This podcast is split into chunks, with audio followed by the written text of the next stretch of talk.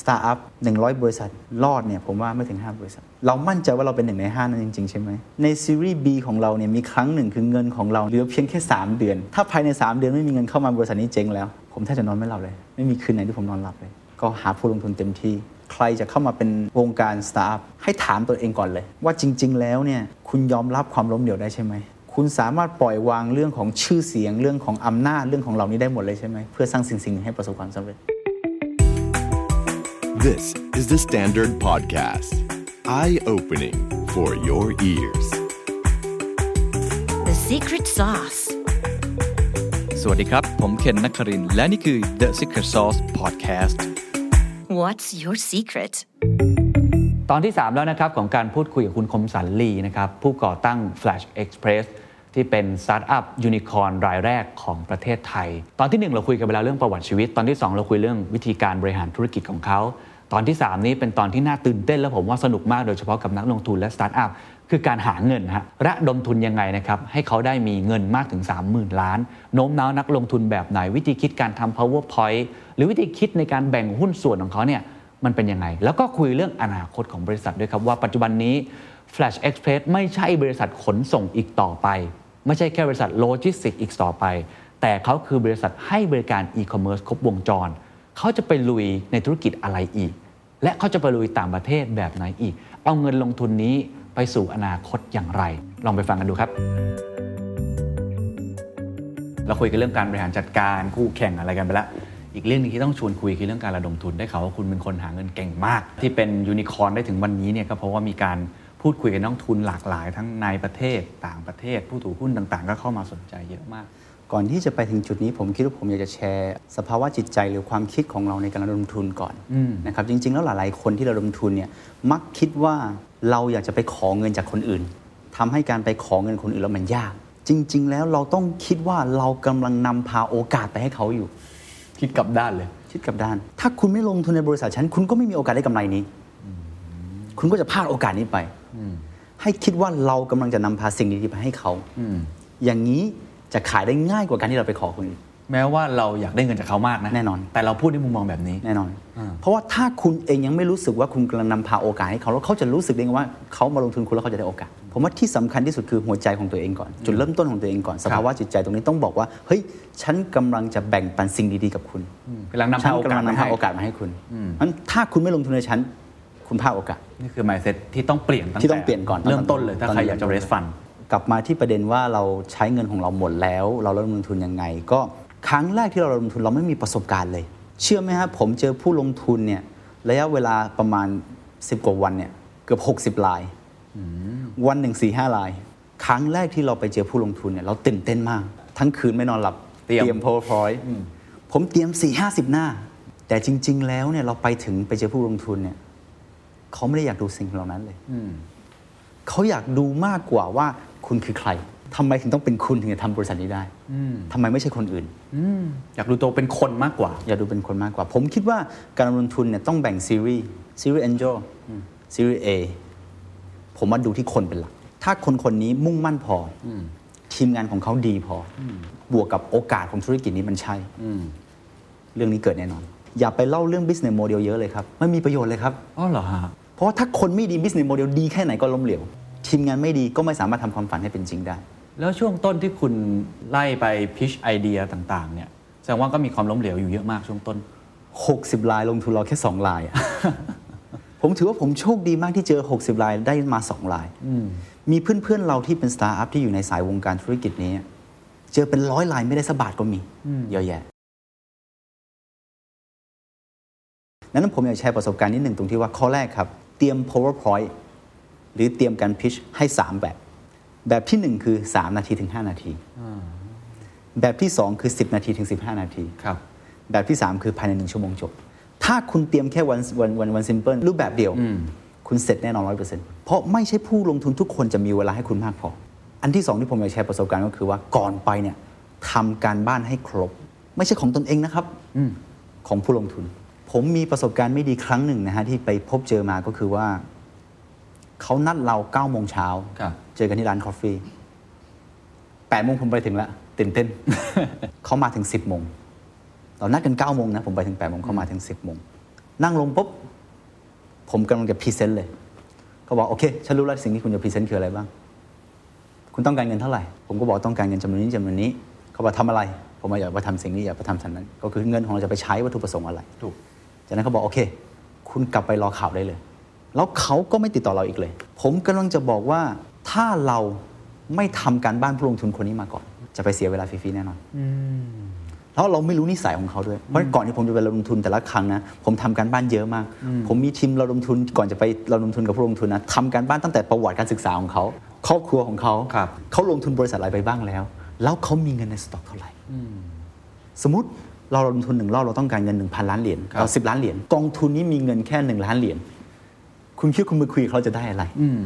อย่างบทเรียนจากร้านกาแฟนั้นที่ที่ได้คืออะไรครับทำไมเขาถึง สองเรื่อง เรื่องแรกคือ ผมไม่รู้ว่าเขามีเวลาเท่าไหร่ ผมเตรียมไปยาวเลย 3 4 0 หน้า ครับ มันน่าเบื่ออเรื่องที่สองคือผมไม่ศึกษาเลยว่ากองทุนของเขาไม่ลงทุนบริษัทต่างชาติ เราเป็นบริษัทสัญชาติไทย เขาเป็นนักลงทุนต่างชาติ เขาจะมาลงทุนที่ไทยได้ยังไง แค่เริ่มต้นก็ผิดแล้ว การเตรียมตัว ครับ การศึกษา อืม สองสิ่งนี้ผมว่าสำคัญมาก ครับพูดถึงการเตรียมตัวนิดหนึ่งครับ ครับ เพราะว่าพอยต์ห นึ่งชั่วโมงเนี่ยผมว่าไม่ยาก ๆนะ 15 นาทีก็โอเคประมาณนึงแต่ที่ยากคือ 3-5 นาทีเนี่ยพูดเรื่องอะไรบ้าง ผมว่าต้องแบ่งคน ถ้าเราศึกษาผู้ลงทุนเราจริงจัง ครับ เราจะรู้ว่าเขาเคยลงทุนบริษัทอะไรมา บ้าง เขาชอบอุตสาหกรรมอะไรกันแน่ แล้วเขาลงทุนคนเหล่านั้น มันต้องมีจุดคล้ายคลึงกันแน่ๆ อย่างเช่น CEO บริษัทเหล่านั้นเนี่ยเป็นคนเรียนจบจากฮาร์วาร์ด อุตสาหกรรมที่เขาลงทุนเนี่ยเป็นบริษัทที่เติบโตรวดเร็วมากไม่สนใจเรื่องขาดทุน หรืออย่างเช่นบริษัทที่เขาจะลงทุนเป็นบริษัทที่เซฟมากๆ ต้องได้กำไรอย่างเดียวถึงจะลงทุน ครับ แล้วกลัวมาก ๆ ที่ซีอจะใช้เงิน สิ้นเปลือง เพราะถ้าเราศึกษาเสร็จแล้ว เราจะรู้เลยว่า 3-5 นาทีเนี่ยเราจะเปิดตัวยังไง อืมให้ตรงกับความต้องการนะ ให้ตรงกับความต้องการ สไตล์ของเขา เราเป็นคนขาย คนที่ฟังเราเป็นคนซื้อ ถ้าเราขายของที่เขาไม่ต้องการ เขาก็ไม่สนใจเขาก็ไม่ซื้อ เพราะนี่มันหลักการขายของง่ายๆเลยนะ ขายของง่าย ๆ เบสิกมาก ๆ แต่หลายคนไม่รู้ หลายคนมักบอกว่านี่คือของฉัน นี่คือสิ่งที่ฉันทำอยู่ คุณต้องซื้อ อ๋อเข้าใจละ ปกติแล้วกองทุนหนึ่งกองทุนที่เป็น VC เนี่ย ครับ จะต้องเจอผู้จัดการลงทุนก่อน ครับ ผู้จัดการลงทุนหรือว่าสตาฟทั่วไปนี่แหละ ส่วนมากก็จบจากมหาวิทยาลัยชั้นนำแล้วก็จบมาใหม่ ๆ เลย เขาไม่มีความรู้เรื่องธุรกิจเลย คุณต้องทำให้เขาเชื่อได้อย่างเดียวคือคุณคือเอ็กซ์เพรสของอาชีพนี้ โอเค ถ้าเขาเชื่อได้ปุ๊บเขาจะไปหา พาร์เนอร์ของกองทุน อ่าก องพาร์เนอร์กองทุนคือประสบการณ์แน่นอนอยู่แล้ว อ่า เขาจะมาคำนวณเรื่องไฟแนนซ์แล้วว่าเขาได้กำไรหรือเปล่า สุดท้ายถึงจะเป็นบอร์ดของกองทุน เพราะปกติหนึ่งกองทุนเนี่ยคุณเจอครั้งเดียวแล้วเนี่ยคุณคิดว่าจบไม่จบแน่นอนหนึ่งกองทุนต้องเจอ 3 รอบ อันนี้คือต่ำที่สุด ผมเจอมา 60กว่ากองทุนตอนเริ่ม ต้น เจอมากี่ร้อยรอบ แล้วแต่ละรอบคำถามที่ถามมาเนี่ยต้องเล่าใหม่หมดเลย เพราะว่านาย A ไม่ได้บอกให้นาย B นาย B ไม่ได้ส่งต่อนาย C รู้อย่างเดียวคือบริษัทน่าสนใจ คุยต่อได้มันเหมือนการเล่นเกมผ่านนะฮะ อ่า ผ่านด่านหนึ่งชั้นปุ๊บต้องผ่านด่านใหม่ อ่า นะฮะจนถึงชั้นสุดท้ายนะคือผมพูดจนผมรู้สึกว่าสิ่งเหล่านั้นมันเกิดขึ้นจริงแล้ว ทั้งทั้งที่มันยังเป็นแค่เปเปอร์อยู่ เพราะเราพูดบ่อยมาก พูดซ้ำ ร้อยกแล้ว ว่ารอบ ซ้ำอีก พนักงานในองค์กรรวมกันเนี่ยมันแค่ร้อยกว่าคนอยู่ตอนนั้น แต่เราพูดจนเหมือนองค์กรเราใหญ่ที่สุดในประเทศไทยแล้วตอนนั้น เชื่อว่าเป็นอย่างนั้น เออ แล้วมันก็เป็นแรงขัดเพื่อนในใจเราลึกๆว่าเราทำได้แน่นอน เรายิ่งพูดเราจะยิ่งมีความมั่นใจ เรายิ่งมีความมั่นใจคุณก็จะยิ่งเชื่อเรา อืมเข้าใจแล้วฉะนั้นความมั่นใจสำคัญมากต้องส่งออกไปให้เขาเห็นว่าเรามีความมั่นใจ ถูกต้องครับ ใน เราก็ต้อง นี้ม บอกว่าเราเป็นเอ็กซ์เพรสจริง ๆ แล้วก็อีกอันหนึ่งก็คือว่าถ้าเราไม่เชื่อ มันก็คือจะเป็นว่าเค้กอีก อ่า ถ้าเราเชื่อนี่คือความฝัน อ่า ซึ่งผู้ลงทุนส่วนใหญ่เขาก็ซื้อความฝันอยู่แล้ว ครับ ถ้าคุณไม่มีความฝันแล้วคุณไม่มีความเด็ดเดี่ยวในความฝันของคุณพอ ผมว่าเขาไม่ลงทุนคุณนะครับอันนี้คือประสบการณ์ลงทุนตอนเริ่มต้น อืม ตอนที่เรายังไม่มีความรู้ ครับ เราก็ล้มเหลวมาเยอะมากในการหาผู้ลงทุน แต่หลังจากนั้นเสร็จแล้วเนี่ยผมคิดว่าประสบการณ์อันหนึ่งที่ผมอยากจะแชร์กับเพื่อนๆทุกคนก็คือว่า การเลือกใครคนหนึ่งเข้ามาในครอบครัวของเราสำคัญมาก อืม ๆถ้าเขาไม่เข้าใจเราจริง ๆ ไม่สนับสนุนเราจริง ๆ องค์กรเราจะเละมาก อยากจะขยับไปข้างหน้า ผู้ลงทุนดึงขา อยากจะ stop ผู้ลงทุนเผาไฟข้างหลังให้จี้ไปข้างหน้า สุดท้ายบ้านหลังนี้จะอยู่ยากมากเพราะฉะนั้นการเลือกผู้ลงทุนผมว่าไม่ใช่แค่ดูที่ว่าเขาให้เงินคุณหรือเปล่า ครับ ให้ดูที่ว่าเขาช่วยอะไรคุณได้ แล้วเขาสนับสนุนในความฝันของคุณหรือเปล่า ผมว่านี่สำคัญมาก จากการลงทุนของผมรอบซีรีส์ A ซีรีส์ B ผมพูดตามตรงผมแทบจะเลือกไม่ได้ เริ่มต้นมาเราได้กองทุนจากที่ไหนบ้างครับ จากที่สหรัฐอเมริกากับจีนเป็นหลัก ตอนนั้นเราเลือกไม่ได้เลย เพราะเราขาดแคลนเงินสดมาก ก็เป็นยุคอันธพาลอย่างที่บอก รัฐบาล เพิ่งเริ่มต้น ใช่ แต่ตั้งแต่ซีรีส์ B เป็นต้นไป ทุกคนที่จะเข้ามาในบ้านของเรา ผมคัดหมด โอเค เป็นเพราะว่าอย่างแรกคือเราสิ่งที่เราโม้ไว้มันเป็นจริง หลาย ๆ ครั้งเนี่ยเราไประดมทุนเนี่ยเรามักจะโม้เยอะ โม้ใหญ่ แต่ทำไม่ได้ อืม เพราะฉะนั้นผมแนะนำอีกอันหนึ่งก็คือให้พูดข้อเท็จจริงมากที่สุด ไม่มีผู้ถือหุ้นคนไหนอยากจะให้โดนหลอกๆหรอกแล้วไม่มีผู้ถือหุ้นคนไหนอยากจะฟังใครมาอวดโอ้ให้เขาฟังหรอกเขาก็มีความรู้และประสบการณ์มากกว่าในวงการนี้กว่าเราอยู่แล้ว ใช่ ไม่งั้นเขาจะเป็นผู้ลงทุนได้ยังไง เพราะฉะนั้นให้พูดความจริงคำว่าความจริงคือสิ่งที่เรารับปากว่าเราทำได้ อ๋อ ซีรีส์ A ผมยังทำอะไรออกมาไม่ได้ ครับ ผมผมต้องงอ อืม ต้องทำตาม อืม ซีรีส์ B ก็เช่นกัน แต่ซีรีส์ B จนเป็นต้นไป สิ่งที่ผมโม้กับซีรีส์ A กับซีรีส์ B ผมทำซัสเซนหมดแล้ว แล้วมากกว่าที่ซัสเซนด้วย ดังนั้นซีรีส์ C เข้ามาปุ๊บเขาจะรู้ทันทีเลยว่า ที่เขารับปากอะมันดับเบิลหมด อืม ดังนั้นเขาจะแย่งกันเข้ามา เล่าช่วง A ไป B ให้นิดหนึ่ง ตอนนั้นใครเข้ามาลงทุนบ้าง ตอนนั้นเป็นบริษัทอ่าต่างชาติอะนะฮะที่สหรัฐอเมริกาความจริงแล้วผมก็มีปัญหานิดหนึ่งตรงเรื่องภาษา ครับ นะผมพูดภาษาจีนกับภาษาไทยได้ดี แต่ภาษาอังกฤษของผมค่อนข้างอ่อน อืม นะฮะตอนซีรีส์เอผมล้มเหลวเยอะมาก ผมโดนเขาผู้ลงทุนคนหนึ่งด่าด้วยซ้ำไป ว่าใช้ภาษาอังกฤษไม่ได้จะทำธุรกิจสำเร็จได้ยังไง แต่วันนี้ก็แสดงออกได้ว่าเขาตัดสินใจผิดพลาด นะฮะความจริง ผมว่าภาษาสำคัญไหมผมว่าสำคัญมากนะครับ แต่ว่าการเป็นตัวของตัวเอง แล้วก็ทำธุรกิจให้ประสบความสำเร็จสำคัญกว่าภาษา แน่นอนภาษาเป็นอ่าตัวช่วยของเราในการเข้าถึงโอกาส ครับ ตอนนั้นผมเนื่องจากเราต้องหากองทุนที่อยู่ต่างประเทศค่อนข้างเยอะทำให้เรื่องภาษาเนี่ยเป็นปัจจัยสำคัญที่ทำให้เราลงทุนเนี่ยมีติดปัญหาเยอะ ทำไมช่วงเริ่มต้นถึงไปกองทุนต่างประเทศก่อน เพราะว่าถ้าในประเทศไทยอย่างแรกก่อน ผมลงทุน 120 ล้านในซีรีส์ A อืม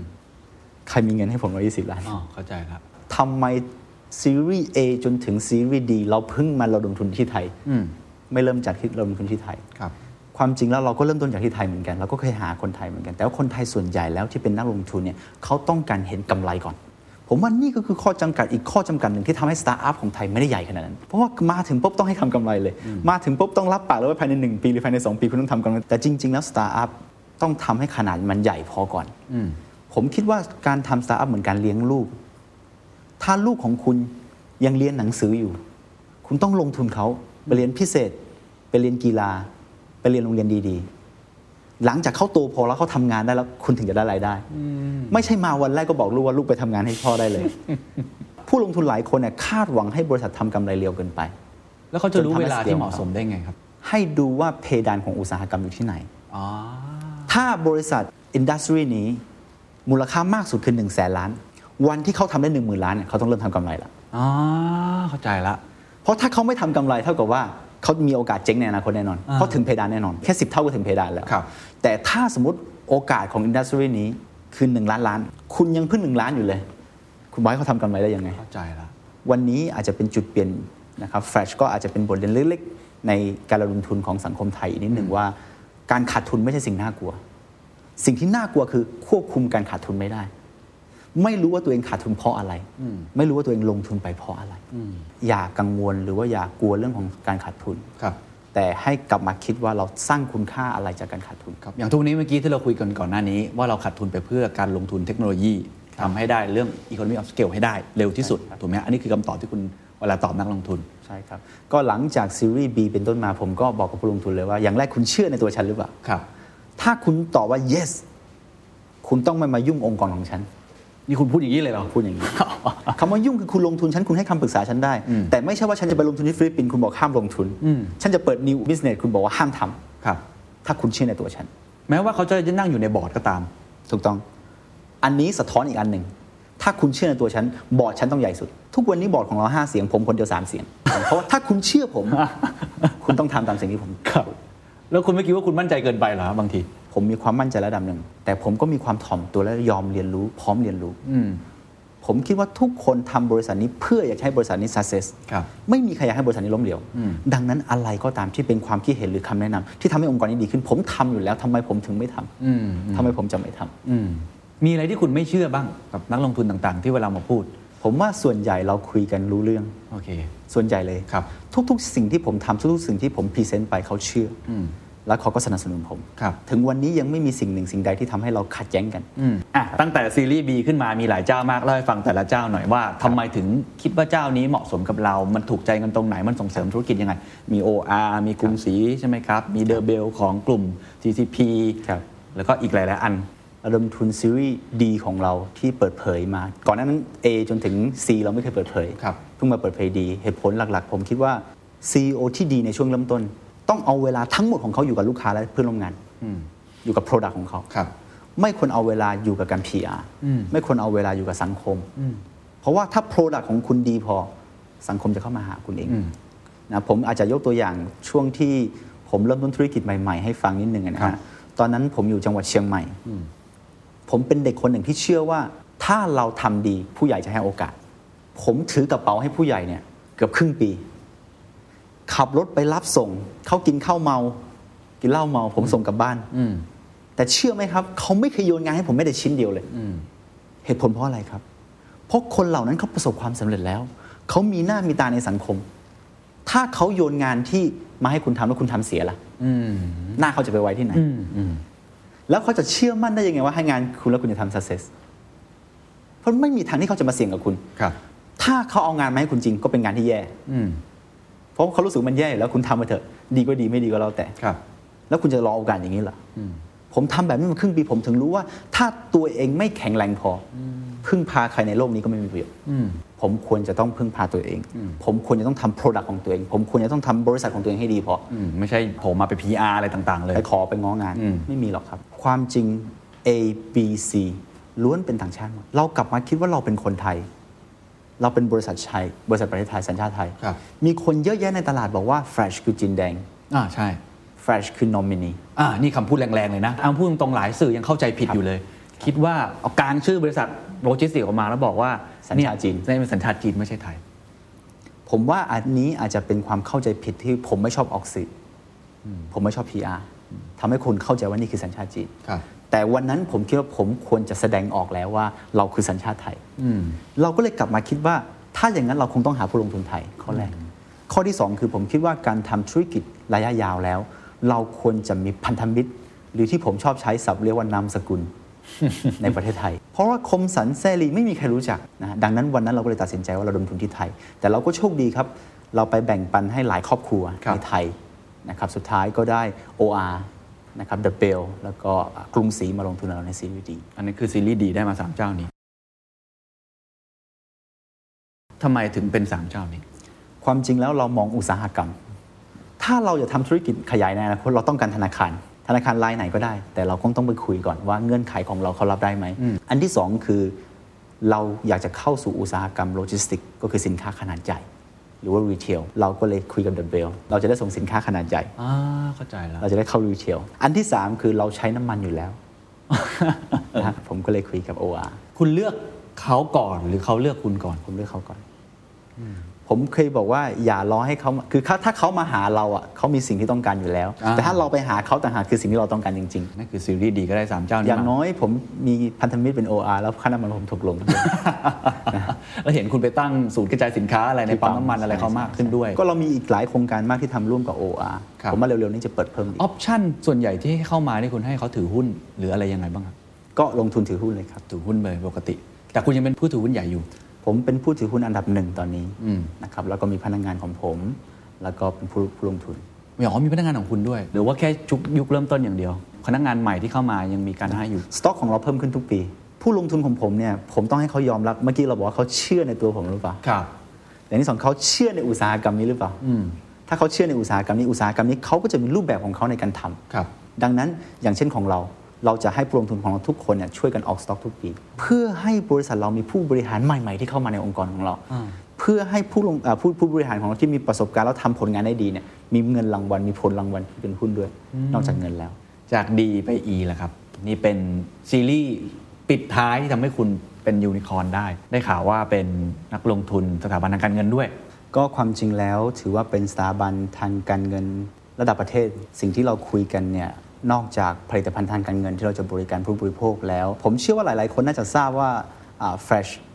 เริ่มเข้าสู่อุตสาหกรรมใหม่ ๆ แล้ว นอกจากขนส่ง ครับ ในอีโคซิสเต็มเราตอนนี้เรามีบริษัทในเครือเนี่ยมากกว่า 10 บริษัทแล้ว ครับ Fresh Express เป็นแค่หนึ่งในบริษัทของเรา ก็เร็ว ๆ นี้เราจะมีบริการ Fresh Pay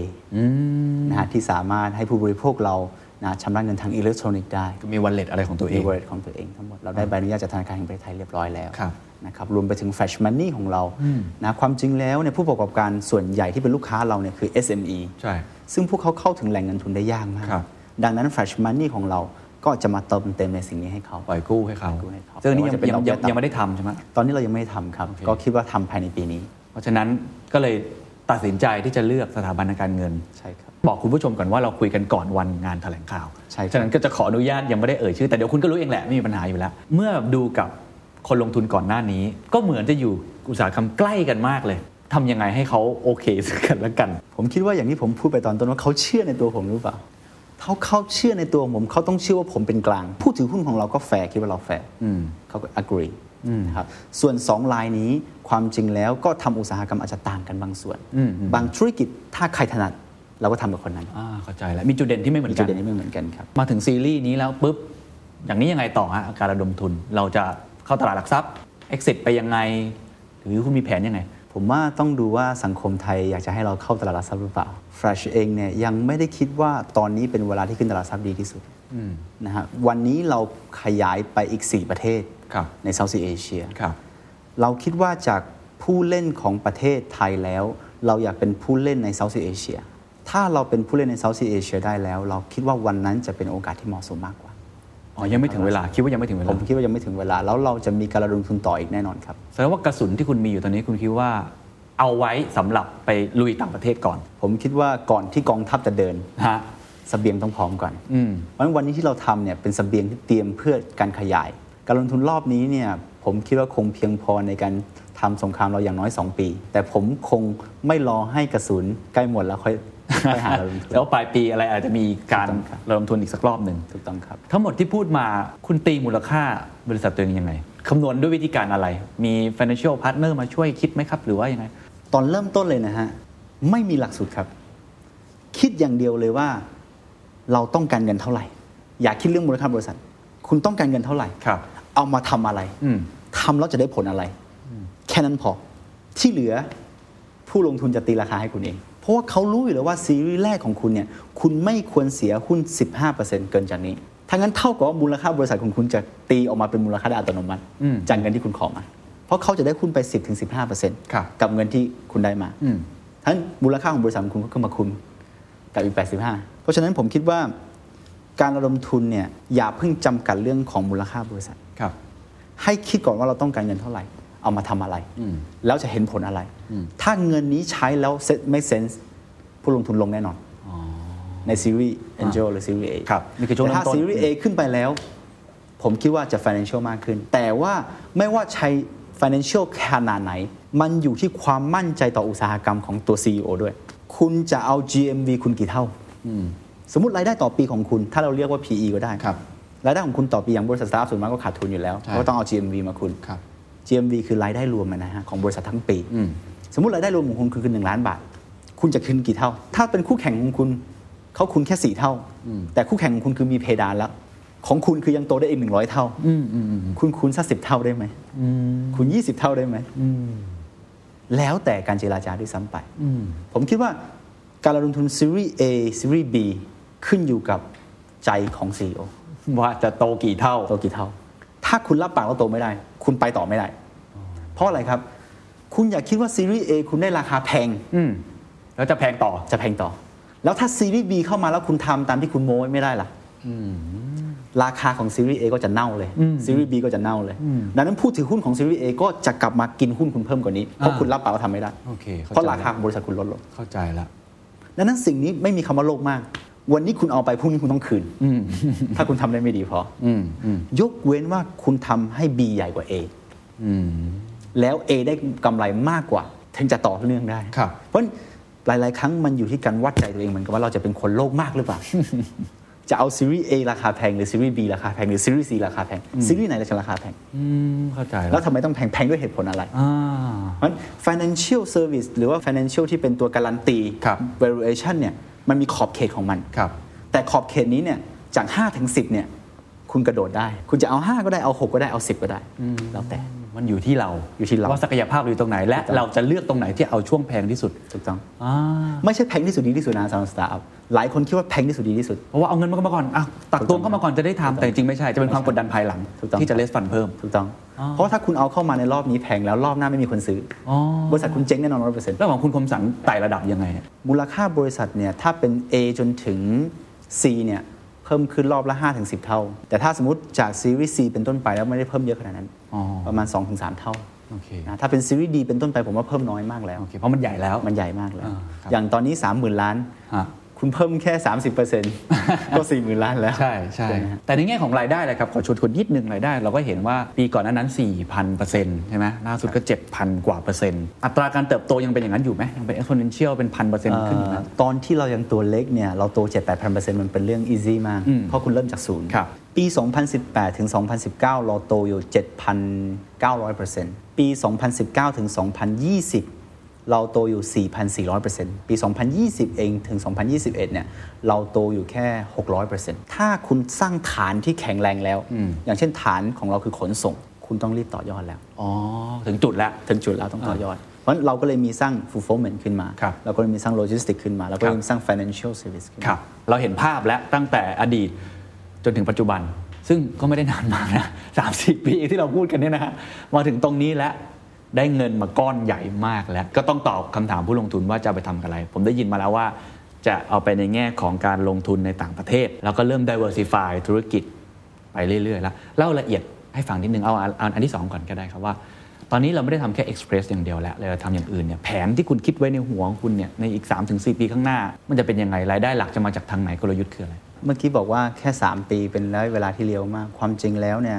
ในเชิงของสตาร์ทผมว่าหนึ่งเดือนก็ถือว่านานมากแล้ว เพราะว่าในหนึ่งเดือนนี้คุณไม่รู้ด้วยซ้ำไปว่าอะไรจะเกิดขึ้น วิกฤตอะไรที่มาแล้วคุณจะอยู่รอดหรืออยู่ไม่รอด ดังนั้นในระยะเวลา 3 ปีนี้ที่ผ่านมานี้เราเจอขึ้นมรสุมมาไม่รู้กี่ครั้ง ผมกล้าพูดเลยว่า 3 ปีนี้นี่เป็นสามปีที่มากกว่าหนึ่งชีวิตของผมที่ผ่านมาด้วยซ้ำไป นะฮะกับสิ่งที่เราได้ทำกับสิ่งที่เราพบเจอสิ่งที่เราเผชิญ อันต่อมาคือเงินระดมทุนของเราที่ได้มาครั้งนี้มากเพียงพอที่เราจะทำ new business ใช่ไหม ผมว่าใช่ครับ ครับ เราระดมทุนรอบนี้เพราะเราจะทำ new business ตัวแรกคือ fulfillment ครับ ครับ เรายอมรับและปฏิเสธไม่ได้เลยว่า ทุกวันนี้สินค้าของเราที่ขายในออนไลน์ ครับ มาจากต่างประเทศพ่อค้าแม่ค้าออนไลน์ที่ขายของอยู่ปัจจุบันนี้เป็นแค่ตัวแทนจำหน่าย หรือเป็นแค่คนที่ซื้อมาแล้วขายต่อ ครับ ไม่อยากจ้างพนักงานเอง อืม ไม่อยากจะตั้งบริษัทเอง ไม่อยากปวดหัวกับเรื่องสถานที่และ คลัง operation สินค้าอืม ดังนั้นถ้าเขามาใช้บริการเรา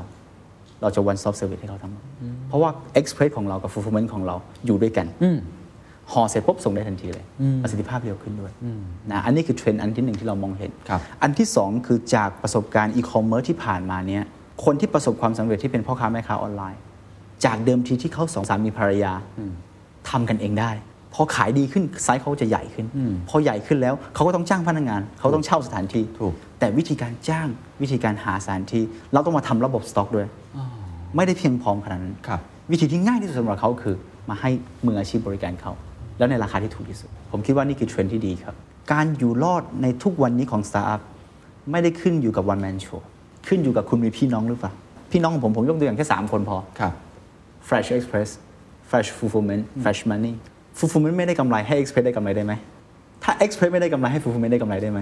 หรือถ้า 2 ตัวนี้ไม่ได้กำไรให้ Fresh Money ได้กำไรได้ไหม อย่างนี้ถึงจะแข่งขันระยะยาวได้ อย่างนี้ถึงจะช่วยเหลือ e-commerce ให้ลดต้นทุนได้จริง แต่ถ้าคุณมีแค่ one product คู่แข่งของคุณก็ทำได้ คู่แข่งของคุณก็ลดต้นทุนได้ สุดท้ายแล้วคุณก็จะแข่งขันไม่ได้ อย่างนี้จะยั่งยืนกว่า จะยั่งยืนกว่า แต่พี่น้องคนไหนน่าจะเป็นคนที่หาเงินเก่งสุด ยังเป็น Express อยู่ เชิ ไหม ง ครั รา บ ยได้แล้วผมว่าต้องเป็น Express โอเค confirm Fresh Express หาลูกค้า ครับ Fresh Fulfillment บริการ อืม Fresh Money เสริมศักยภาพ โอเค เข้าใจ อ่ะ งั้นเราคุย Express ไปเยอะแล้ว ขออนุญาตคุยเรื่อง Fulfillment เมื่อกี้ จะเป็นตัวที่ไปบุกต่างประเทศ กลยุทธ์คืออะไร ไปบุกนี่เป็นยังไง ความจริงแล้วผมว่าธุรกิจ fulfillment ไม่ใช่ธุรกิจใหม่มากนะ ถือว่าเป็นธุรกิจที่มีแล้ว ครับ แต่ว่ายังเป็นธุรกิจของคนบางกลุ่ม อย่างเช่น วัตถุอันตราย อ่า อย่างเช่น ยา ครับที่มัน ย่างเช่ ซับซ้อนหน่อยใช่ไหม อย่างเช่นเครื่องสำอาง เข้าใจครับ แต่ e-commerce fulfillment ยังน้อยมากใน South East Asia เพราะ e-commerce fulfillment เนี่ยมันจะต่างกันตรงที่ว่าอย่างแรกคือ transaction ของเขาจะมาช่วงกลางคืนทั้งหมดเลย คุณต้องทำงานกลางคืน อย่างที่สองคือ transaction จะมาแบบรัวเลย แล้วคุณต้องทำงานห่อแบบรวดเร็วมาก เพื่อที่ตาม SLA แล้วพรุ่งนี้เช้าคุณต้องส่งสินค้าเลย อย่างที่ 3 คือคลังจะใหญ่ของเราปัจจุบันนี่หนึ่งคลังของเราก็1นึ่งถึงสองหมื่นตารางเมตรอยู่แล้วที่เปิดที่สำคัญที่สุดคือ ความเข้าใจในอีคอมเมิร์ซและระบบเทคโนโลยีเนี่ยคนอดีตที่เคยทำเนี่ยยังไม่มีพอ อืม เพราะเราเข้าไปปุ๊บเนี่ยเราถือว่าเป็นรุ่นบุกเบิกเลยก็ว่าได้ เหมือน Express วันนั้นที่เราเปิดในเชิงของ fulfillment แล้ว ครับ ผมคิดว่าก็เลยเป็นโอกาสใหม่เทรนด์ใหม่ อืม ที่สามารถขยายได้เร็วที่สุด ครับแต่คุณมองว่า fulfillment น่าจะเป็นตัวบุกต่างประเทศมากกว่า เพราะ แรงกว่าถ้า Express หนึ่งประเทศที่เราเข้าไป เราต้องจ้างพนักงานอย่างน้อย 1 0,000 คน อ่าโอเค มันมีต้นทุนนี้เยอะ ไม่เชิงแค่ต้นทุนเฉยๆมันใช้เวลาด้วย แต่ fulfillment ไม่ได้จำกัดเรื่องของคนขนาดนั้นจำกัดแค่เทคโนโลยีจำกัดแค่เงินทุนดังนั้นเราสามารถขยายประเทศได้เร็วกว่า ผมคิดว่าภายใน 2 ปี fulfillment จะเปิดครบ 10 ประเทศใน Southeast Asia โอ้โหซึ่งตอนนี้คู่แข่งเรื่อง fulfillment มันไม่ได้แข็งแกร่งมากขนาดนั้น ผมว่ามีครับ มีเยอะมากด้วยนะครับ ก็มีหลายบริษัทที่ทำได้ค่อนข้างค่อนข้างดีนะฮะแต่เราก็มีความมั่นใจ Express เป็นสงครามที่หนักกว่า Fulfillment เราก็ผ่านมา แล้ว นะฮะการหาพันธมิตรผมว่าเริ่มต้นจากการที่เราเคยทำธุรกิจร่วมกัน ครับ เริ่มต้นจากผู้ถือหุ้นของเราที่แนะนำเข้ามา เริ่มต้นจากธุรกิจของเราที่สามารถเชื่อมกันได้จริง ก็หนึ่งบนหนึ่งมากกว่าสองอยู่ดีครับ โอเค ผมแวะกลับเรื่อง Express นิดหนึ่งฮะ เมื่อกี้เราพูดตลาดต่างประเทศ โอเค ผมเริ่มเห็นภาพ fulfillment จะไปใน 10 ประเทศ Express สงครามตอนนี้คิดว่าในประเทศมัน คุณเคยพูดว่ามันจบแล้ว คุณยังมั่นใจอย่างนั้นอยู่ไหม ผมก็ยังมั่นใจคำนั้นอยู่เหมือนเดิมก็คือสงคราม Express มันจบแล้ว ในประเทศไทย ปี 2020 ครึ่งปีหลัง เป็นปีที่พิสูจน์ว่าสงครามจบหรือเปล่า ผมขายราคา 9 บาท ส่งทั่วไทย เป็นยีนั้นเป็นปีที่พิสูจน์ว่าศักยภาพของคุณ กระเป๋าเงินของคุณ ทีมงานของคุณอยู่ได้ไหม ปีนั้นพิสูจน์เสร็จแล้ว ทุกคนไม่มีใครฆ่าใครตายได้ครับ แล้วคุณก็มั่นใจว่าคุณเป็นอันดับหนึ่ง ขอเป็นหนึ่งในสามก็พอ มาอีกธุรกิจหนึ่ง Flash Money จะทำอะไรบ้างครับ เหมือนที่แจ็คหมาทำไหม เทคโนโลยีของเราเนี่ยต้องบอกว่าเข้าใจ financial มากกว่า e-commerce ด้วยซ้ำไป ถ้าเป็น financial แล้วผมไม่ค่อยกังวลเลย แล้วบวกกับฐานลูกค้าของเราปัจจุบันนี้ที่มีอยู่ในพอร์ตแล้ว ครับ น่าจะถือว่าอันดับหนึ่งของประเทศไทย เราคิดว่าเราสามารถเติมเต็มในสิ่งที่เขาขาดแคลนได้ มากกว่าคนอื่น เพราะเราเข้าใจเขามากกว่าคุณเข้าใจเขา คู่แข่งคุณคือใครครับในเกมเนี้ย ถ้าเป็นเชิงของ payment ผมก็ว่ามีเยอะแยะอยู่แล้วหลายแบรนด์ที่เป็น payment แต่ว่าเราไม่อยากให้มองว่าเราเป็นคู่แข่งของเขา ความจริงเราแค่มาเติมเต็มลูกค้าของเราเอง เอาง่ายๆครับ ผมทำ fresh money มาเนี่ยผมแค่อยากจะบริการลูกค้าของผมให้ดีที่สุดก่อน แล้วเราคิดว่าถ้าเราบริการเขาดีแล้ว เขาก็จะอยู่ใน ecosystem ของเรา แล้วเขาก็จะไม่ไปจากเรา แล้วกำไรจะมาจากไหนครับตัว Flash Money ก็ผมคิดว่าไม่ว่าดอกเบี้ย ไม่ว่าเรื่องของ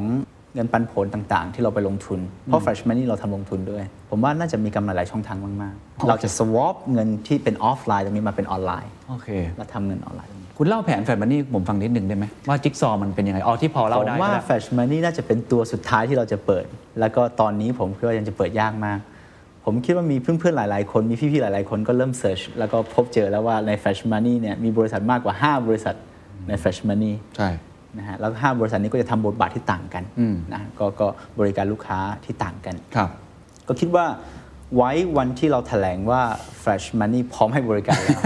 นะครับผมว่าจะเป็นโอกาส แต่ภายในปีนี้ ปีนี้น่าจะเป็น Fresh Pay โอเค แต่ถ้าเป็น Fresh Money ผมว่าสิ้นปีหรือว่าต้นปีหน้า โอเคงั้นนี่คือ 3 ธุรกิจหลัก ๆ ที่มองไปในอนาคต มีอื่นๆมีไหมที่อยากจะทำเพิ่มเติม ความจริงแล้ว 3 ตัวนี้เป็นตัวเบส ครับ แต่ว่าตัวลูกๆของเราก็มีเยอะแยะ แต่ว่าส่วนมากที่เป็นตัวลูกๆเนี่ยเราไม่ได้ทำมาเพื่อเพื่อทำกำไร เราทำมาเพื่อเสริมศักยภาพของ e-commerce โอเคเข้าใจ แต่ละตัวผมว่า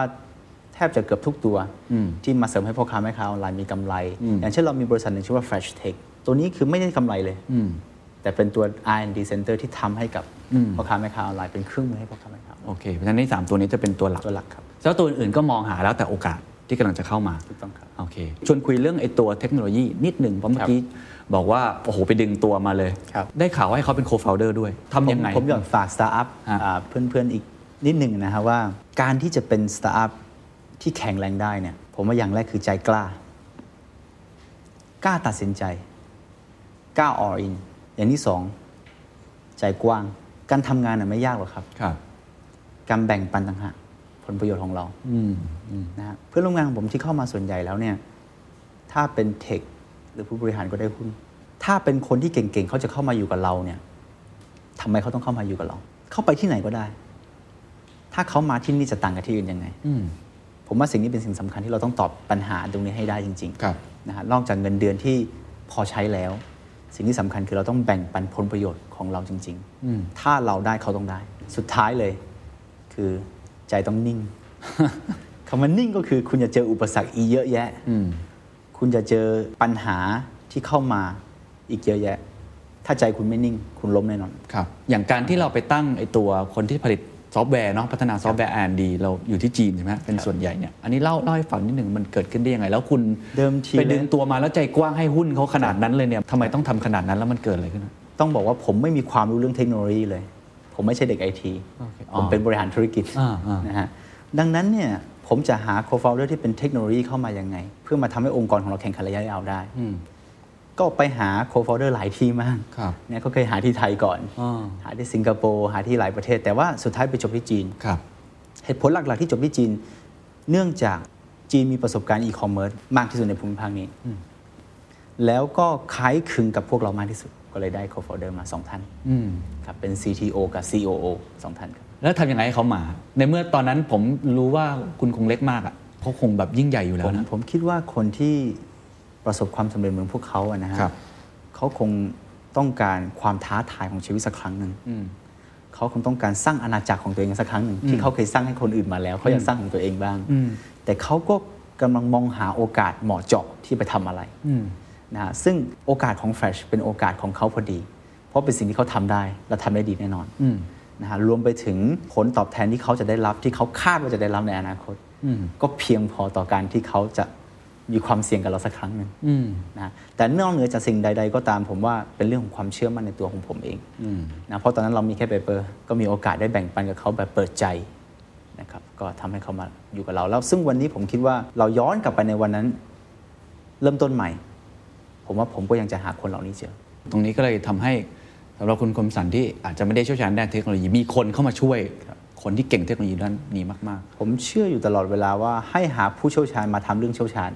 ไม่ใช่ทุกอย่างตัวเองคุมหมด ๆ อย่างตอนนี้ที่จีนเขาทำอะไรกันบ้างครับ ที่พัฒนาให้เราเนี่ย เหตุผลที่ผมเลือกจีนนอกจากประสบการณ์อีคอมเมิร์ซแล้วที่สำคัญก็คือที่จีนของเราทำงานค่อนข้างหนัก ที่ประเทศจีนของเราเดือนหนึ่งเราหยุดกันแค่ 2 วันนะ โอ้โหคุณใช้งานหนักมาก นะครับเดือนหนึ่งเราหยุดกันแค่ 2 วัน ความจริงแล้วไม่ได้เราใช้งานหนัก เพราะทุกคนยินดีที่จะทำสิ่งนี้ มันเป็นวัฒนธร ทำ รม วัฒนธรรมที่จีน เราทำงานก็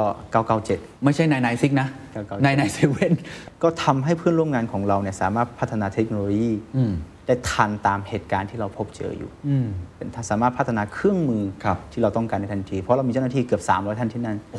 นะฮะแต่แน่นอนครับ แค่เจ้าหน้าที่ที่พัฒนาระบบ แต่ถ้าเขาไม่เข้าใจตลาด ก็สามารถไม่สามารถสร้าง Product ที่ดีได้ ดังนั้นเรามีทีม Product มากกว่า 40 ท่านที่อยู่ไทย ถ้าเรามองว่าทีมเด็กคือสไนเปอร์แล้วทีม Product ของเราก็จะเป็นผู้ชี้เป้า อ๋อ นะฮะเรามีทีม ห็นภพ Product ที่เป็นคนไทยเชื้อสายจีน หรือคนไทยที่พูดภาษาอังกฤษได้ดี ครับ นะ40 ท่าน ฮะ นะครับก็จะเป็นคนชี้เป้าว่า โอเค ที่ตลาดนี้ต้องการอะไร โอ้เห็นภาพชัดครับ อย่างคนที่เป็นสไนเปอร์เนี่ยที่คุณทำงานกับเขาเนี่ยมีอะไรที่คนไทยควรเรียนรู้บ้าง ผมว่าข้อแรกเลยนะฮะ อย่าคุยเรื่องเงินเดือน หลายคนที่เข้ามาเนี่ยมักมองว่าเงินเดือนสำคัญที่สุด แต่จริง ๆ แล้วเนี่ยเงินเดือนสำหรับสตาร์ทนะฮะเป็นสิ่งที่ไม่สำคัญที่สุด ถ้าคุณอยากจะจอยที่สตาร์ทเพราะถ้าคุณคุยเงินเดือนตั้งแต่วันแรก คุณไม่ได้เข้าวันแรกหรอกถ้าคุณไม่ได้เข้าวันแรก คุณก็จะไม่มีโอกาสแบ่งปันหุ้นที่มากที่สุด ในวันแรกที่เขาแบ่งปัน แล้ววันที่องค์กรมันเติบโตแล้ว คุณเข้ามาคุณก็เป็นแค่พนักงานทั่วไป คุณไม่ได้เติบโตพร้อมกับองค์กร ครับ แต่ให้คิดว่าตัวเองชอบในอุตสาหกรรมนี้หรือเปล่าตัวเองคิดว่าอุตสาหกรรมนี้ใช่หรือเปล่าแล้วเราจะเติบโตกับบริษัทนี้ได้หรือเปล่าถ้ามันใช่ ผมคิดว่าอย่าเพิ่งคิดเรื่องเงินเดือนเรื่องที่สองถ้าอยากอยู่ในบริษัทสตาร์ทอัพแล้วประสบความสำเร็จ อย่าดูที่ตำแหน่ง อย่าดูว่าเราตำแหน่งอะไรทำหน้าที่อะไร ให้ดูว่าเราช่วยอะไรองค์กรได้บ้าง จะไม่จำกัดเรื่องตำแหน่ง เพราะทุกเรื่องทุกปัญหาขององค์กรคือปัญหาของเรา อืม ถ้าเป็นปัญหาของเราก็เป็นปัญหาขององค์กรเหมือนกัน อืม เราต้องช่วยกันแก้ไข ครับ แต่ถ้าเมื่อไหร่ก็ตามเราจำกัดความรับผิดชอบของตัวเองมากเกินไป เราจะไม่สามารถโตในบริษัทสตาร์ทอัพได้ เพราะบริษัทสตาร์ทอัพไม่ได้ต้องการ professional อย่างเดียว ครับ เขาต้องการซูเปอร์แม น ซูเปอร์แมนคืออะไรครับ บินได้ ลงดินได้ ว่ายน้ำได้ สิ่งสุดท้ายเลยครับ ความอดทน บริษัทสตาร์ทอัพมักเปลี่ยนแปลงทุก ๆ สัปดาห์ แผนของปีนี้อาจจะถูกเปลี่ยนแปลงพรุ่งนี้ด้วยซ้ำไป เพราะว่าอะไรครับ การวางแผนไม่มีทางเรียวกว่าการเปลี่ยนแปลง การเปลี่ยนแปลงต้องมาก่อนการวางแผนแน่นอน ดังนั้นสิ่งที่เราทำได้อย่างเดียวคือ เปิดอกต้อนรับการเปลี่ยนแปลง แล้วก็อดทน แล้วก็อดทน ในสิ่งที่เปลี่ยนแปลงตลอดเวลา ใช่ครับ และการทำงานแบบจีนล่ะครับ วิธีคิดแบบจีนเขามีอะไรที่ต่างไหมย ไม่มีสิ่งหนึ่งสิ่งใดที่ได้มาโดยไม่ต้องพยายาม ครับ แล้วก็ลงทุน ดังนั้นถ้าเราคาดหวังว่าเราจะทำบริษัทที่ยิ่งใหญ่ออกมา อืม แล้วเราก็คิดว่า work life balance แล้วมันจะสำเร็จได้ใช่ไหมครับ จะสำเร็จจากอะไรครับ ถ้าคนที่เก่งกว่าเราแล้วพยายามกว่าเราอะเราจะเอาอะไรไปแข่งกันกับเขา แล้วคุณไม่เชื่อคำว่า work life balance ผมเชื่อครับ แต่ผมเชื่อในวันที่เราพร้อมที่จะเวิ ร์กไลฟ์พาราแล้ว แต่ไม่ใช่เชื่อในวันนี้ถ้าใครก็ตามมาเริ่มงานแล้ว บอกผมวันแรกเลยว่าเขาต้องการเวิร์กไลฟ์บาลานผมว่าคุณอาจจะไม่เหมาะสมกับองค์กรของเรา เพราะองค์กรของเรากำลังจะเผชิญปัญหาที่เยอะมาก เพราะองค์กรของเราอาจจะเจ๊งพรุ่งนี้ก็ได้ แต่ถ้าคุณเข้ามาแล้วคุณต้องการมาสุขสบายที่นี่ ไม่ใช่ที่นี่สำหรับคุณ อย่างตัวคุณคมสันเองเนี่ยทำงานหนักมาก ทุกวันนี้ก็ยังเป็นแบบนั้นอยู่ไหมยังเป็นนายนายเซเว่นไหม มันเป็นบริษัทของเรา มันเป็นลูกของเรา เราต้องรักเขาและทุ่มเทให้กับเขาเหมือนแบบไม่มีเงื่อนไขอยู่แล้ว เพราะเราคาดหวังว่าเขาดี เพราะเราคาดหวังเหมือนรักลูกของเราเอง ทุกวันนี้เลือดของผมถ้ากรีดออกมา ผมว่าน่าจะเป็นสีเหลือง นะฮะแต่ว่ายังไงก็ตามตอนนี้ก็ดีขึ้นเยอะครับ เพราะ ครับ มีเรามีเพื่อนร่วมงานที่เก่งๆเข้ามาในบริษัทเรา แล้วก็สามารถช่วยแบ่งเบาภาระได้เยอะขึ้นครับ อืมเพราะฉะนั้นก็อยู่ในสเตจที่ตัวคุณคมสันเองก็น่าจะเบาขึ้น แต่ก็ยังต้องมองในอนาคต ยังมีความท้าทายอะไรอีกมากมาย ก็ ปัญ มีโอกาส หาอะไรที่ที่คิดว่าหนักที่สุดเท่าที่เคยทำงานมา ผมได้ยินข่าวว่ามีความคิดแวบหนึ่งเหมือนกันว่า อยากจะฆ่าตัวตายก็มีอะไรก็มีต่างๆ เนี่ย แล้วคุณก้าวข้ามสิ่งเหล่านั้นมาได้ไง ผมคิดว่ามันหลายหลายครั้งเกินไปอะฮะที่เป็นแบบนี้ ก็บางครั้งก็อาจจะมาจากการตัดสินใจที่ผิดพลาดของเราทำให้องค์กรได้รับความเสียหายทำให้เพื่อนร่วมงานของเราทั้งหมดต้องมารับผิดชอบร่วมกับเรา เพราะเราคนเดียว ก็มีการโทษตัวเองบ้าง ว่าเราทำให้คนต้องมาลำบากกว่าเรา บางครั้งก็มาจากการที่เราไม่รอบคอบทำให้เงินในบริษัทไม่เพียงพออเชื่อไหมฮะ ในซีรีส์ B ของเราเนี่ยมีครั้งหนึ่งคือเงินของเราเนี่ยเหลือเพียงแค่ 3 เดือน ถ้าภายใน 3 เดือนไม่มีเงินเข้ามาบริษัทนี้เจ๊งแล้วในซีรีส์ B แล้วนะฮะผมแทบจะนอนไม่หลับเลย ไม่มีคืนไหนที่ผมนอนหลับเลย ก็หาผู้ลงทุนเต็มที่ แล้วแบ่งปันกับเพื่อนร่วมงานเราว่า ถ้าเกิดเหตุการณ์นี้จริง เราคงต้องหยุดจ่ายเงินเดือนของผู้จัดการทั้งหมดนะ เชื่อไหมฮะ มีคนออกไปข้างนอกไปพูดว่าบริษัทกำลังจะเจ๊งเนี่ยมากกว่าทุกคนจะสามัคคีกัน วันนั้นเป็นวันที่พิสูจน์องค์กรของเรา ว่าองค์กรของเราแข็งแรงหรือยัง คนที่อยู่ร่วมกับเราเนี่ยรักเราด้วยใจจริง หรือเป็นเพราะแค่งาน ผมว่าเป็นเรื่องดีครับวันนั้น ก็มีเพื่อนร่วมงานเราที่ออกไปจากผมเยอะแยะสุภาษิตจีนบอกว่าเจอปัญหาแล้ว จะเจอความรักที่แท้จริงนะฮะวันนั้นก็เจอความรักที่แท้จริงอีกหลายหลายๆท่านที่อยู่กับเราถึงวันนี้ ครับ นะครับก็ขอบคุณเพื่อนร่วมงานของเราทุกคนนะฮะที่อยู่กับเรายืนหยัด อืม ไม่ว่าเรื่องดีหรือเรื่องไม่ดี อืม ถึงวันนี้ได้ ทุก ๆ ครั้งที่เจอปัญหาผ่านมาได้ไงครับ ไม่มีครั้งไหนที่ง่ายเลย แล้วไม่มีครั้งไหนที่บอกว่าใช้เวลาแค่คืนเดียวสองคืน แก้ไขปัญหาได้หมด อืม ผมคิดว่ามีสิ่งหนึ่งที่แชร์กับเพื่อนๆได้ก็คือว่าทุกๆอย่างที่เป็นไปไม่ได้ มาจากการเป็นไปได้เรื่องเล็กๆ ถ้าเรามองปัญหาเรื่องนี้มันเป็นปัญหาใหญ่มากแล้วเราไปแก้นะไม่มีทางแก้ได้ ตั้งแต่วันแรกเราก็รู้ว่ามันเป็นไปไม่ได้ แต่ถ้าเราลองแกะมันออกมาเป็นย่อยๆ เล็ก ๆ แล้วมันจะมีสิ่งที่เป็นไปได้เยอะมากแล้วเราลองทำสิ่งที่มันเป็นไปได้ให้เป็นไปได้ทั้งหมดแล้วสุดท้ายภาพแบบมันจะเป็นไปได้ครับผมคิดว่าอันนี้อาจจะเป็นส่วนหนึ่งที่ทำให้ผม สามารถผ่านวิกฤตหลายๆครั้งได้ ผมต้องชวนคุยภาพใหญ่สิ่งหนึ่งที่คนไทยพูดกันมาเยอะมาก ว่าดูแล้วไม่น่าจะเป็นไปได้เลยอะก็คือเรื่องการเกิดยูนิคอร์นขึ้นในประเทศไทย เพราะเราพูดเรื่องนี้เยอะมาก ครับ พูดกันมานานมากเป็น 10 ปีนะครับ ทุกคนก็ถามคำถามนี้คำถามเดียวเลยว่าทำไมประเทศไทยไม่มียูนิคอร์นสักที อันเนี้ยผมจะถามว่าคนที่เป็นยูนิคอร์นเนี่ยว่าคุณคิดยังไงกับสถานการณ์ที่เกิดขึ้นอีโคซิสเต็มของประเทศไทย หรือมันเกิดจากอะไรกันแน่ ผมคิดว่ายูนิคอร์นในไทยเยอะมากนะฮะ แต่แค่เขาไม่อยากจะเปิดเผยตัวตน ผมยกตัวอย่างเช่น บุคคลที่เป็นนามสกุลดีๆ เขาก็ออกมาทำธุรกิจกันเยอะแยะ เขาก็ประสบความสำเร็จกันเยอะแยะ แต่แน่นอนนะฮะ ต้นทุนทางการเงินของเขาวันแรกที่ออกมาก็จะจะตั้งบริษัทราคาหมื่นล้านแล้ว นะฮะก็มีเยอะนะฮะอะไรแบบนี้ แต่ว่าเนื่องจากเราอยู่ในวงการของสตาร์ทอัพ ครับ เราก็เลยมีบรรทัดฐานที่ต่างกันว่า คนที่ระดมทุนในตลาด ถึงจะถือว่าเป็นสตาร์ทอัพถึงจะถือว่าเป็นยูนิคอร์นได้ อืม ถ้าคนที่ระดมทุนภายใน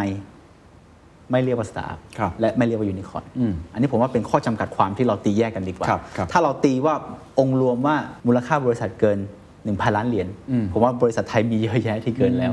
แล้วก็ทำได้ดีมากด้วย แต่เชิงของยูนิคอร์นในความคิดของผมแล้วมันก็ไม่ได้ต่างอะไรกับตอนที่เราไม่เป็นยูนิคอร์นผมคิดว่า อาจจะต่างกันขึ้นมานิดหนึ่งตรงที่มูลค่าบริษัทเราเพิ่มขึ้นแล้ว ครับ แต่จริง ๆ ความรับผิดชอบของเราก็ยังเหมือนเดิม สิ่งที่เราต้องทำตื่นมาพรุ่งนี้เช้าก็ยังเหมือนเดิม ครับ สำหรับผมแล้วคงไม่ได้ต่างต่างอะไรกันเยอะมากครับ อืมแต่ในแง่ของอีโค y ิสเต็มการช่วยเหลือการสนับสนุนจากภาครัฐ ในแง่ของภาษี ในแง่ของอินเซนティผブมก็คาดหวังนะ คนพูดเยอะมากคนพูดเยอะมากใช่ไหมคนพูดเยอะเรื่องนี้เยอะมากคุณคิดยังไงอ่ะ ผมคิดว่าวันนี้ประเทศเราแย่นะครับ ประเทศเรากำลังแย่อยู่ สถานการณ์โควิดเจอมา 3 ครั้งนะฮะถ้าเราดูจากผู้บริโภคของเราที่ใช้บริการของเราเราจะเห็นเลยว่า สินค้าที่เขาซื้อเนี่ยราคาถูกลงเรื่อยๆนะเป็นสินค้าอุปโภคบริโภคมากขึ้นจากแฟชั่น เปลี่ยนมันเป็นสินค้าเหล่านี้ เพราะฉะนั้นผมคิดว่าวันนี้ทุกคนที่เป็นนักธุรกิจ เป็นส่วนหนึ่งของจิ๊กซอว์ของสังคม ยังแฟรชนะฮะช่วงโควิดที่ผ่านมานี้เราจ้างคนเพิ่มขึ้นเกือบ1 0,000 คน ครับ นะครับทำให้สังคมอย่างน้อยเราก็แรงขัดขึ้นเล็กๆอันหนึ่งของสังคมอะฮะที่ช่วยเหลือได้ แต่ว่าเชิงของภาษีแล้ว ผมยังมองไม่เห็นนะฮะว่ารัฐบาลจะใช้วิธีอะไรช่วยเหลือพวกเราได้บ้างแต่จริง ๆ แล้วเชิงของสังคมผมคิดว่าสังคมเป็นสังคมที่ใหญ่มาก มีองค์ประกอบที่ต่างกัน ครับ ต้องมีคนเป็นตำรวจ ต้องมีคนเป็นทหาร ต้องมีคนเป็นนักธุรกิจ และต้องมีคนเป็นสตาร์ทอัพ ผมคิดว่าถ้าทุกคนมาเป็นสตาร์ทอัพหมด ประเทศนี้อาจจะล้ม หรือทุกคนไม่มีใครออกมาทำสตาร์ทอัพเลย ประเทศนี้ก็อาจจะไม่มีเลือดใหม่ๆ ไม่มีความหวังดังนั้นผมคิดว่าวันนี้โครงสร้างของประเทศผมว่าดีอยู่แล้วนะครับ ผมว่าดีอยู่แล้ว แต่ว่าทางกลับกันแล้วเนี่ย คนที่ตัดสินใจเลือกเส้นทางใดเส้นทางหนึ่งแล้ว ประเทศจะช่วยเหลือพวกเขายังไง ให้ประสบความสำเร็จประมาณนี้อย่างเช่น คนนี้ที่เลือกตัดสินใจเดินในสตาร์ทอัพแล้ว มีอะไรที่ช่วยเหลือพวกเขาได้มากกว่านี้ล่ะอย่างเช่น การเข้าถึงแหล่งเงินทุน ครับ อย่างเช่น การเข้าถึงแหล่งเทรนนิ่งที่ดีที่สุดของประเทศไทย อย่างเช่น การระดมทุนที่เป็นเสรีมากขึ้น อย่างเช่น สัดส่วนการถือหุ้นหรืออุตสาหกรรมใดอุตสาหกรรมหนึ่งที่สามารถให้คนต่างชาติมาช่วยเหลือพวกเราได้มากกว่านี้ ผมว่าคนไทยเรามีความเป็นชาตินิยมสูงมากว่าเราเป็นไทย แต่ทุกวันนี้โลกเป็นโลกของโลกาภิวัตน์โลกทุกวันนี้เป็นโลกของไล่พรมแดน ไม่ไม่มีคำว่าแบ่งสัญชาติอีกต่อไปแล้ว ทุกวันนี้ถ้าเรามองประเทศจีน เทสลาเข้าไปลงทุน รัฐบาลจีนให้ที่อีก ให้เงินกู้อีก เหตุผลเพราะอะไรครับ เพราะรัฐบาลจีนต้องการเทคโนโลยี สมัยก่อนประเทศจีนไม่มีค่ายมือถือสักค่ายเลย วันนี้มีขวาเว่ยมี oppo มี vivo มี xiaomi ที่ประสบความสำเร็จได้ขนาดนี้ มาจากอะไรครับ มาจากการนำเข้าเทคโนโลยี มาจากการเป็นแหล่งแรงงานผลิตให้กับ Apple ถึงมีแบรนด์วันนี้ เพราะฉะนั้นผมคิดว่าวันนี้ประเทศไทยก็เหมือนกัน ถ้าพูดถึงเรื่องภาษี ผมยังไม่ได้มองเห็นว่าจะสำคัญหรือว่าเร่งด่วนขนาดนั้น ครับ แต่ผมมองถึงเรื่องของการนำเข้าเทคโนโลยีกับโครงสร้างกฎหมายมากกว่า ถ้าสมมุติสามารถให้ผู้ลงทุนหรือเอ็กซ์เพรสของอุตสาหกรรมใดอุตสาหกรรมอื่น ที่เข้ามาในประเทศไทยแล้วช่วยเหลือพวกเราให้ยกระดับอีกระดับหนึ่งได้ ผมว่าจะดีกว่า แล้วก็ทำให้พวกเราโตได้เร็วขึ้น อืมอันนี้น่าจะเป็นสิ่งที่อยากได้รับการสนับสนุนมากกว่า ถูกไหมฮะ อย่างตัวคุณเองเนี่ยได้รับการสนับสนุนอะไรไหม ได้เคยเข้าไปเดินเข้าไปหาภาครัฐอะไรไหมาตั้งแต่เส้นทางมาเนี่ย อุตสาหกรรมเราเป็นอุตสาหกรรมที่ค่อนข้างใหม่ ครับ แล้วก็แน่นอนครับแม่งานของเราคือกรมการขนส่ง กรมการขนส่งกับเราก็มีความสัมพันธ์ที่ดีซึ่งกันและกัน แล้วก็เราก็ร่วมสนับสนุนโครงการขนส่งหลาย ๆ โครงการอย่างเช่นปัจจุบันที่เราทำคือขับขี่ปลอดภัย เนื่องจากเรามียานพาหนะทั่วประเทศไทยที่วิ่งอยู่บนท้องถนน แล้วก็เป็นสปอนเซอร์หลักในการ ครั ทำ บ โครงการนี้ให้คนไทยอ่ารักการขับขี่อย่างปลอดภัย แล้วก็ในในในท้องถนนแล้วเนี่ยเจ้าหน้าที่ของเราก็เรามีโปรแกรมเรียกว่า Fresh Hero นะฮะก็จะเป็นเจ้าหน้าที่ที่เห็นอุบัติเหตุบนท้องถนนแล้วเขาจะไปช่วยเหลือ ครับ ผมเชื่อว่าวันนี้เราเติบโตมาจากสังคมไทย ครับ เราก็คาดหวังว่าเราจะทำอะไรเพื่อสังคมไทยได้บ้าง แล้วก็ทำเพื่อกลุ่มสตาร์ทอัพได้บ้าง ครับ ก็ยินดีนะผมคิดว่าตอนนี้ก็คงมีเวลามากขึ้นในการไปแบ่งปันประสบการณ์ของเรากับสตาร์ทอัพกับอ่าคนที่มีใจอยากจะเริ่มต้นธุรกิจใหม่ ครัผบมคิดว่ายินดีที่จะเป็นเป็นอีกบทเรียนหนึ่งที่ไม่ดีมากนะฮะ ที่ล้มลุกคลุกคลานมาเยอะพอสมควร นะ ฮะก็คาดหวังว่าจะได้เป็นบทเรียนให้พวกเขาบ้าง แต่ว่าผมก็ฝากเพิ่มเติมนิดนึงนะครับว่าถ้าใครจะเข้ามาเป็นวงการสตาร์ทอัพ ผมแนะนำว่าให้ถามตัวเองก่อนเลย ว่าจริง ๆ แล้วเนี่ยคุณยอมรับความล้มเหลวได้ใช่ไหม คุณยอมรับกับความไม่มีส่วนตัวได้ใช่ไหม คุณสามารถปล่อยวางเรื่องของชื่อเสียงเรื่องของอำนาจเรื่องของเหล่านี้ได้หมดเลยใช่ไหมเพื่อสร้างสิ่งสิ่งหนึ่งให้ประสบความสำเร็จ เพราะว่าเส้นทางนี้เป็นเส้นทางที่เดียวดายมาก ไม่มีใครเข้าใจคุณนอกจากตัวคุณเอง บางครั้งคุณเสียใจ บางครั้งคุณดีใจ คุณไม่รู้จะเล่าให้ใครฟัง คุณเสียใจถ้าคุณเล่าให้ซัมวันฟังเขาก็ตอกย้ำคุณ คุณดีใจคุณเล่าให้ใครฟังเขาก็บอกว่าคุณอวดโอ้ คุณต้องอยู่กับตัวเองให้ได้จริง ๆ คุณต้องรับความเหงาเนี่ยให้ได้จริง ๆ แล้วที่สำคัญมากกว่านั้นคือสตาร์ทอัพหนึ่งร้อยบริษัท รอดเนี่ยผมว่าไม่ถึงห้าบริษัทเรามั่นใจว่าเราเป็นหนึ่งในห้านั้นจริง ๆ ใช่ไหม อืม ถ้าไม่มั่นใจ ไปหาคนที่คิดว่าน่าจะมั่นใจได้ ไปจอยกับเขาดีกว่า อืม ลำพังคนเดียวผมว่ายาก ครับ อย่างผมก็เหมือนกัน ผมไม่ไม่ได้มั่นใจว่าตัวเองจะสำเร็จร้อยเปอร์เซ็นต์ผมก็เลยต้องหาคนที่เก่งๆ มาจอยกับเรามากขึ้น อืมผมเคยฟังที่คุณสัมภาษณ์เรื่องความฝัน